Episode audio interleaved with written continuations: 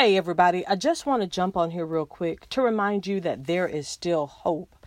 Again, there is still hope. Hope is defined as a feeling of expectation and desire for a certain thing to happen.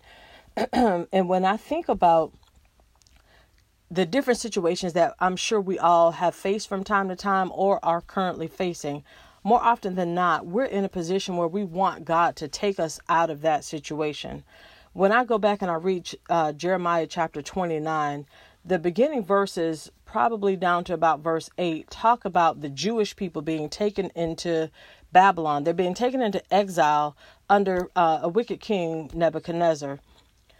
In those verses, it gives some specific things about what they were to do while they were in exile. And you can go and read and study those things on your own time. But I just want to go down to verse 12, where uh, Jeremiah, after verse 11, Jeremiah begins to tell them, Then you will call on me and come and pray to me, and I will listen to you. You will seek me and find me when you seek me with all your heart. I will be found by you, declares the Lord, and I will bring you from captivity. I will gather you from all the nations and places where I have banished you, declares the Lord, and I will bring you back to the place from which I carried you into exile.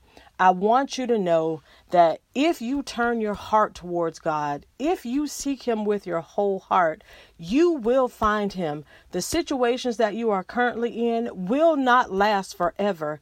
There is a hope and a promise for you. I want you to go back and read Jeremiah chapter 29. Start at the beginning and then go down to ver- read through verse 14. And if you want, go back and read the preceding chapters so that you get full context of everything that's happening in this situation.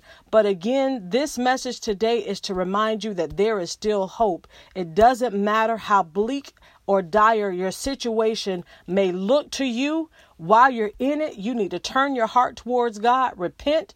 If there are things that you need to repent for and cry out and ask God to forgive you, He will deliver you. It just may not be as quick as you want it to be, but know while you're in that situation, you can still have peace, just like the Jewish people. You can still pray, just like God commanded the Jewish people. So remember today, there is still hope.